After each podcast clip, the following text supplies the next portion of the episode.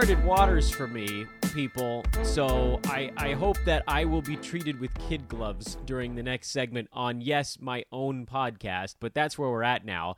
The host of the All Rookie podcast here at Sports, Sports Ethos, one of my favorite guys here at Sports Ethos. And I don't know, we probably should have done this sooner, but you cover things that I actively avoid until now.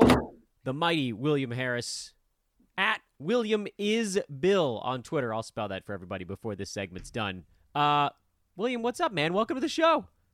Thank you so much, Dan. It's an honor to be on the show. You know, the best fantasy basketball show of all time. Thank you. So, you know, to be here, I know I made it. You buttered me up. That's a good first move on a podcast. That's well executed. Uh, so, so here's the thing and um, I'm gonna feel free, by the way, to mock me incessantly. I give you I give you absolute permission to do so. But I also, and something I said to you before we went on air that I want to say now for the listeners too.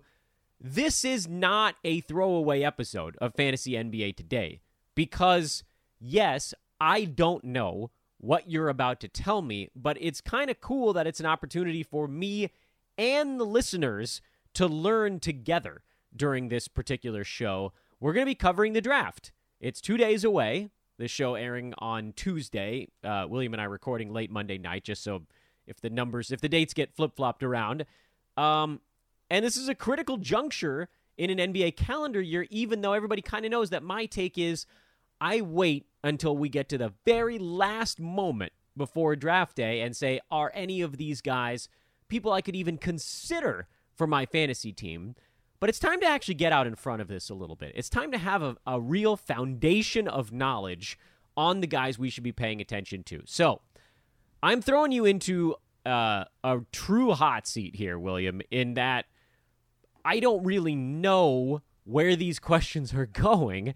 So you got to be ready for most anything. Whether my question ends up being dumb or sharp, you need to be ready for it. And to that end, I think we just kind of start at the top and say, what do you like? Like, are there some guys you like coming into this draft that you think their games would, would translate from a fantasy standpoint? And if so, who are they? Who's maybe we'll just go one at a time. Who's your number? Well, I guess doesn't have to be your number one guy, but who's someone you really think could be an interesting fit for the NBA and for fantasy teams next year?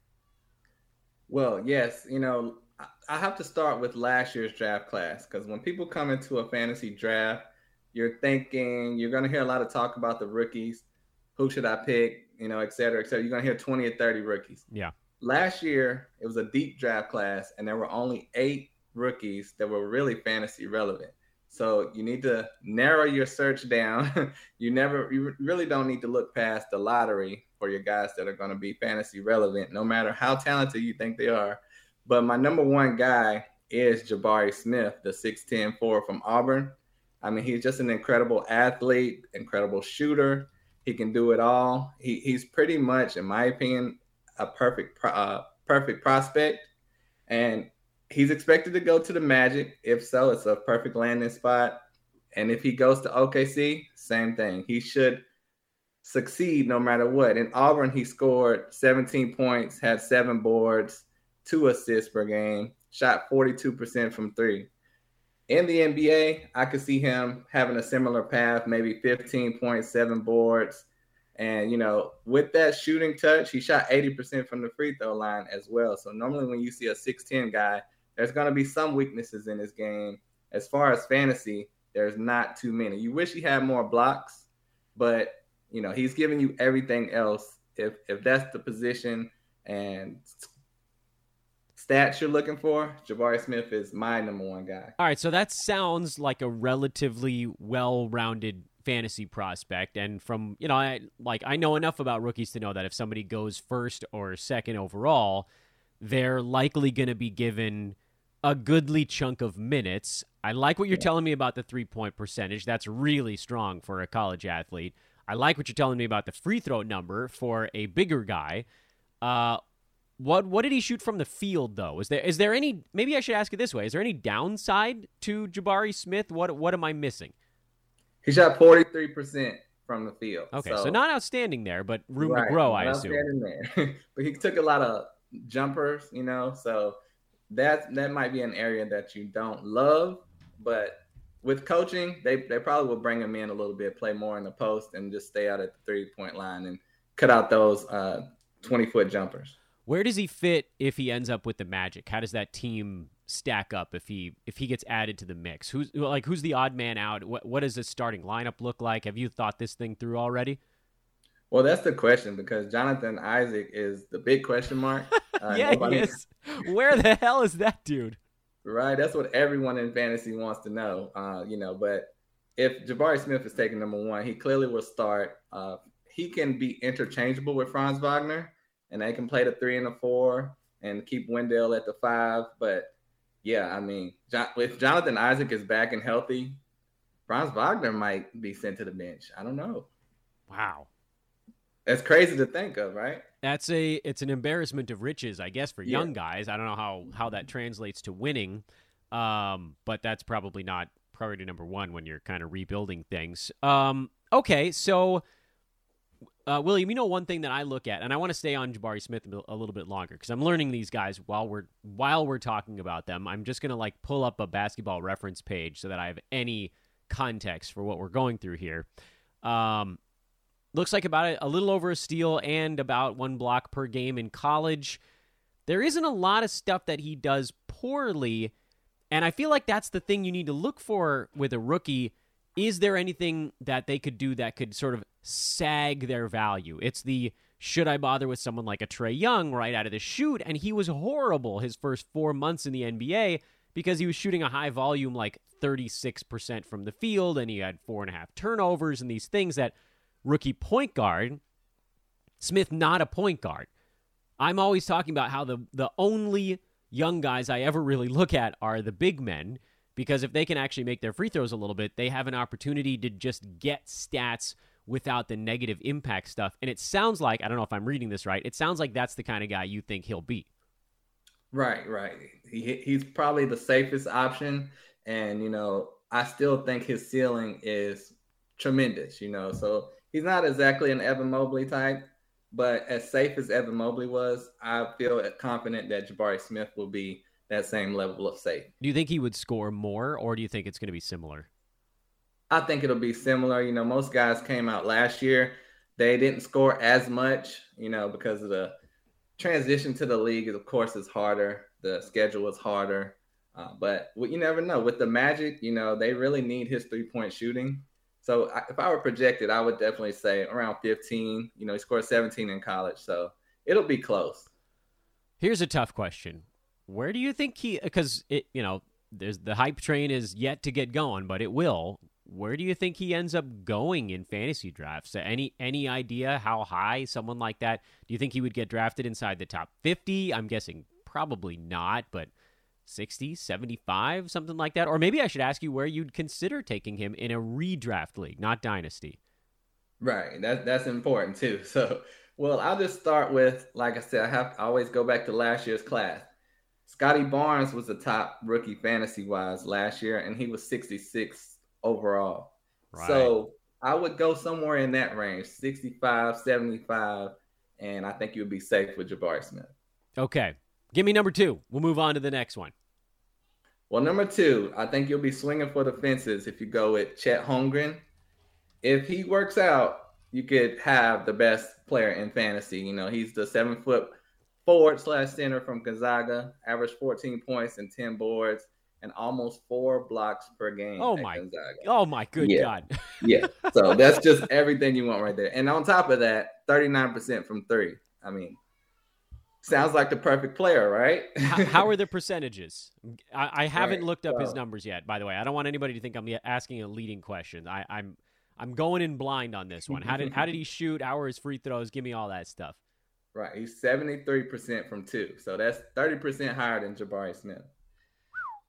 Yeah, and he shot seventy one percent from the free throw line, so a little okay. bit less than Jabari, but Acceptable. pretty much all those numbers are great. And I'm guessing he doesn't shoot that many free throws at the NBA level if you're a rook coming in. And one thing I know uh, about Chet Holmgren, the only thing I know is that he's a string bean. He's not a thick right. fella yet. Right, right, and that is mainly the concern with him. Um, if it's going to take time for him to adjust to the size of the NBA, if he's going to get bullied. You know, I think if he can, I'm sure he'll bulk up. He uh, was 195 last in Gonzaga. He'll probably be at least 205, 210 before the season starts. And that's going to help him out. But we haven't really seen a player like Chet Holmgren before. So the range of his game could go either way. You know, it, it, he could be Bol Bol, he could be Evan Mobley. So it's a huge range there. yeah, so that's the type of thing where the, there's a kind of a lot. You don't want to spend a pick that's too high because you know you can get somebody kind of set in stone. I, am jumping ahead a little bit, and then I want to come back to some of his numbers. But it, where would you take a swing on a guy like like Chet Holmgren? Because you said almost four blocks a game. Right. Yep. Yep. Mm. That's ridiculous. But I will say, in college, most of the time he was playing against guys that were a lot smaller than him. Yeah. In the NBA, they that won't be the case, obviously. But I got to think fouls I, too. Are, are you, aren't you worried about fouls at the NBA level when you're when he's that slender, or do you think he can handle himself? I, I am a little concerned about his size overall, especially in his rookie season. But that's why this is a swing for the fences because it's high risk, high reward. And around that time in the draft, you probably want to be looking at. He's going to go second overall at worst. So you're probably going to have to get him in that same range, 70 to 80. I mean, most drafts, because of his name, he's so such a polarizing prospect. He will probably go around the 50, 60 range. Mm. That's too rich for me. Yeah. But I can see him going that high. I don't think I can go that high on a rookie in almost any circumstance. I feel like the only, there have been like maybe three since I've been paying close attention to basketball, mm-hmm. uh, KAT, Anthony Davis, and Dame, I think are the three rookies I can think of that were better than that on a per game basis. And you know, Dame's the huge surprise there. He came out and just had a monster season. The other ones were less surprising because you looked at it and it was, oh, big guys that have excellent percentages. And for AD, it's the huge defensive stats, and KAT, it's for you know points and rebounds, and things of that nature. You need it seems like that type of player is the one that can get over the hump. But at right. the same time, you know, if if this one, if this big swing hits and he does have, let let's say, two or more blocks per game, he ain't getting four at the NBA level. I don't care. No. what you did at college, I yeah, that's not happening. Uh, but I mean, you're like automatically inside the top 100 with two blocks per game. You could do almost do nothing else and still get there. My fear here just from hearing what you're saying, looking at the the stature, uh, just the, like the the level of competition that the that the giant shift there, um, like I don't know how if he can handle more than 24, 25 minutes a game his rookie year at the NBA level. That that type of thing worries me. So I don't think I would take a shot on him inside the top 100. But am I being too conservative there? I mean, it definitely worries me as well. It's just that name value. You know, people are going to see Jakob Poeltl on the board and Chet Holmgren, and they're going to pick Chet Holmgren. I'm not. you know, yeah. you know enough about me to know I'm not. Definitely, 100. percent But you know, the novices out there, they they're going to see that name and they're going to go for it. But and he's in OKC, so he's going to have no competition for minutes. Really, if he was in Orlando, those minutes would guaranteed be lower but yeah, true. I think with OKC, he'll be out there as much as he wants to be out there, as that's much as true. his body can handle it. So that's that will help. You know. Yeah, that's a good point. There really aren't any big men that the Thunder actually trust on that team. It's that they've just been sort of plugging and playing whoever they can get their hands on for a couple years now. Um, you know, outside of the half season they played Al Horford, they really haven't had a center. I mean, it, forget who what oh, Isaiah Roby looked great for about two weeks. So then they just stopped playing him for a bit. He yeah. played like 16 yeah. minutes a game, and then they played him again after that. And I don't, I don't know when you when you get these guys that come into the NBA in sort of waif like stature. It it always freaks me out, especially if they're going to get thrown right into the mix. But at the same time, the fact that he does have a high field goal percent, he's not a terrible foul shooter, and he does have shot blocking ability. It it creates a floor that a lot of guys coming in wouldn't have. So I don't know, man. You can you can try to talk me into it, although from the tone of your voice, I don't think you're that excited about him. I, I, I can't wait to see what happens. I don't. you just I want... don't trust it. I don't trust it. I'll say okay. that. but you do. It sounds like you do trust Jabari Smith, the first guy we talked about. I definitely do trust Jabari Smith. Yes. All right, give me number three. Let's do three and see what our clock looks like here. All right, I think you see now. I love Jaden Ivey, but I think his situation. If he goes fourth, that's gonna make it a little murky. It's been talked that he could go third, but to be safe, I'll go with Paolo Banchero. You know, another big guy. You, I know you love the bigger guys, so they're a little safer. I do. Six ten, power four from Duke. He averaged 17 points, eight boards, three assists one block, one steal per game, 34% from three. So that's pretty good. And I think his game with the Rockets is going to be him and Jalen Green pretty much. They're going to be able to do whatever they want. Shot 73% from the free throw line, 48% from two. So once again, that's that's a lot lower than Chet, but the well, floor is safer. Yeah, and I mean, it seems like how about body wise? Do you think he can handle an NBA season? Because that's the thing with Chet, where I get the feeling you're not sure of it, and just hearing the numbers, I'm not sure of it. Most definitely. Uh, he is 55 pounds heavier than Chet, so I think he should be fine. that's a that's like an eight year old. I know, right? yeah, that's that's substantial. Okay, so you said 17, 8, and 3 with a steal and a block. Is that did I am I remembering that right? Is perfect, I was trying perfect, to put yeah. all the numbers in my head there. Um, mm-hmm. Yeah, I mean, I like that. That's two guys you've mentioned that have been pretty well rounded from a forward kind of power forward spot. Uh, and if he does end up, you said you figured third to Houston. That's where you've got him going. Right, and and if, even if he goes fourth, he should be good no matter where he goes. I'm making you say it. Who's got the fourth pick? The Kings. Yeah, I know. I just something something's gonna go weird there. I don't know what it's gonna be, but something weird is gonna happen with Sacramento. Oh, you know always they fi- they find a way. Although I guess McNair's been a little bit less out of left field with his stuff so far. Um, okay, so if his stat set is relatively similar, lower threes, lower free throw percent than Smith, slightly better field goal percent. I've pulled up the numbers now, so I'm not going exclusively out of memory. I'm not that good. But the other stuff is almost a carbon copy. It seems like Smith has the better upside because of the three point shooting. Um, does the passing favor Paolo or and the field goal percent maybe by a little bit? Although I get the feeling that Smith could shoot the ball better from the field if all of his shots weren't from downtown. So I don't sure. know. Are you? Listen, I, again, I'm sort of thinking out loud. So I know people listening to the pod are like, Dan, get to the damn point. You get everybody's just kind of. I hope everybody's like thinking with me on this.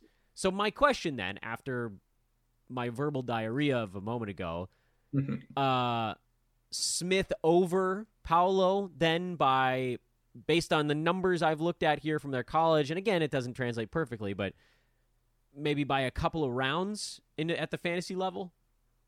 I think it could be closer than that because oh, okay. I do think their production could be similar. Um, I just I'm I feel safer with uh, Jabari, but Paolo's gonna be in the same great situation. You know, I just think Jabari's a, a little bit better of a player, but still the teams that they land on are gonna allow them to both flourish and be the one, if not one, number two, the number two guy on the team. So I mean, I had Jabari averaging 15 and 7. I could see Paolo averaging 15 and 8 with, you know, lower percentages on three, but pretty much the similar stats. Hmm.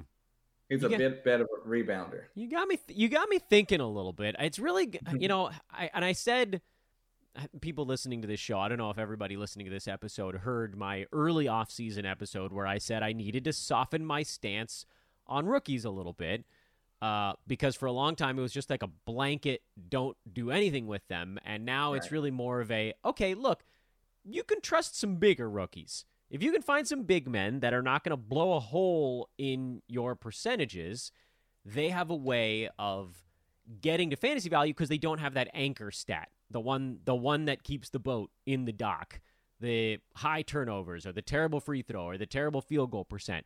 If you can find a big guy who, and I know these aren't like traditional centers the way that Holmgren was, who we mentioned a moment ago, but you know, decent field goal percent. If the free throw was a little bit higher for Paolo, that would be something I'd look at harder. I guess with him, and uh, you know, with Houston, that's going to be a free for all out there this year. Uh, yeah. They got rid of Christian Wood, which is going to be great for everybody left behind. I'm just sort of again kind of thinking out loud here. Is any other stat going to be great enough to counterweight the low three pointers and the not terrific free throw percent because it did look like he got to the line a little bit more often as well than some of the other guys we talked about. Yeah, and that's a good point. I think it will be mainly points and rebounds uh, because his his passing is not really up to the level of what you're going to search out for in fantasy. Uh, it's just the fact that he's going to have so much opportunity, like you said with Christian Wood gone. It's just gonna be a gaping hole there. You know, Alperen Sengun is there. But yeah, yeah, yes. That's by the way, that's that's hype train guy like number A one going into right. next season. We already all know he's gonna be on every analyst's board.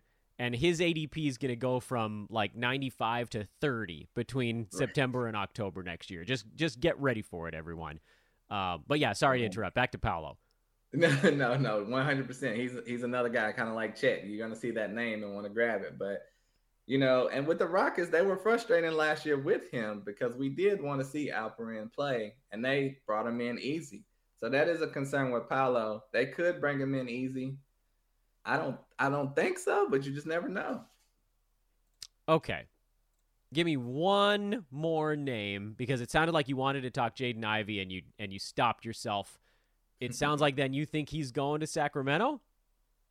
I think he is. If but he could go to the Rockets too, and that that'll throw a wrench in things a little bit. But right. if if you want me to, everyone knows the top four guys for the most part. If you want me me to give you a guy that to look out for that should be safe, I'm gonna have to go with Dyson Daniels. I don't have now, any idea. I have no clue who that is. None. okay, thank Josh Giddey with a little bit more offensive touch. He's not as good as a passer, but I think he can be in that vein. If he can play the point or the two, if they have him at the point guard, which is the reason why I think he's moving up on draft boards, I think he can have a season like Josh Giddey. Where could he end up, you think? They're saying definitely top eight. So hmm. anywhere between four and eight. I would lean toward six and eight, but yeah. so without digging too deep, I want to. Uh, I'm looking at my my clock here, uh, and I want to get to a couple of hard fantasy questions on these players. Something that I know you and I have talked about at times, and I've talked about it on the show many times. It is value. Do you think any of these guys, or even somebody you haven't mentioned yet, in, including Ivey, by the way, you can throw him into the mix. Do you think any of them end up as values on draft day because we did actually see that with a couple of rookies this last season. Scottie Barnes was drafted in generally like the 110 range. He was better than that. Evan Mobley was going around 85 90. He beat that by a little bit, not by a ton. He started fast and kind of slowed as the year went on. It's it's a long season. Um, but there were a couple of rookies that beat their ADPs this year. These guys we're talking about, there's a lot of name power there. And I, I know I don't know right. much about them, but I have – jokes aside, I have heard the the four main names. I like I I know those names. I don't know what they've done or where they're going, but I know the names. The last guy you mentioned, Daniels, I actually had not heard that name before. So that was that's real. Uh, but like because even I know the names, that means that there is a name power there, and there's going to be some buzz. They'll go earlier than if they weren't rookies because we all like to try to find the next shiny thing. But are any of those guys not, you think, going to go early enough? Who might be of value on fantasy draft night? Right, that's a great question. Uh, like you said, those names. I don't know if it's just this season or what, but these guys' names are everywhere. So if you want someone that you could probably get a great value on, I would probably say either Mark Williams or Jalen Duren. Both are centers. You heard of either one of those, Dan? nope. okay. tell, tell, me. Tell. I'm not kidding. Tell me more. Okay, Mark Williams is the seven foot center from Duke, and I'll just give you the good stuff. He averaged three blocks per game, Mm, and, and he's not. His, his his pounds are not in the 100s. He, he weighs 240 Yeah. pounds. yeah, if you're in this, if you're in the same century mark as me, that's probably not enough. right? And and Jalen Duren pretty much they're they're similar. Mark Williams a little bit more talented offensively. Jalen Duren may have a higher ceiling. He was a six eleven center from Memphis, and he averaged two blocks per game. And both have crazy seven foot five plus wingspans, Whoa. and they're both projected to go in the top thirteen. So those are two centers, and like you said, you get around two blocks per game, you don't even have to do much else to be fantasy relevant. And I think a lot of people are projecting Mark Williams to go to the Hornets. I mean, that could Mm. be a perfect landing spot for a good Mm. value guy. You've you, okay, okay. You've got my attention now. You've got my attention, William. Two blocks per game. How's his free throw percent? Let me see. Oh, well, you, you, that's a tough one right there. Give me give me a number these over are, like these are straight centers, but Mark Williams' free throw percentage give me something over seventy, and you might have my attention. seventy-two point seven percent. Oh my goodness.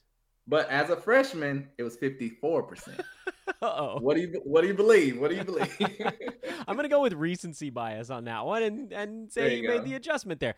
That's actually okay. So here's the thing, like you know, we're having a laugh, uh, but this is the kind of guy that does tend to be that that interesting name because he doesn't have the obvious anchor stat. Huge field goal percent. Now I'm pulling him up so I can talk with you about him without sounding like a total buffoon. Uh, 11, seven and a half, 72% from the field. So he was playing right in front of the bucket. Didn't bother to take a three pointer. Terrific. I don't need my Mhm. true center to shoot a three ball. I don't need you messing up your field goal percent. If I'm going to draft you as a rookie, I want you to be someone who helps me in the things that your position should be. So, I mean, if even if he, let's say he gets like 1.3, 1.4 blocks per game at the NBA level, that combined with, I don't know, nine and eight, that's actually enough to put you in that kind of Larry Nance like fan club with blocks instead of steals of 80, 90 range. Someone that maybe gets drafted in the 120, 130 neck of the woods. Who was the other one you talked about? I already forgot his name. Jalen Duren, the 6'11 big man from Memphis, and he's 250 pounds. Oh, that is big.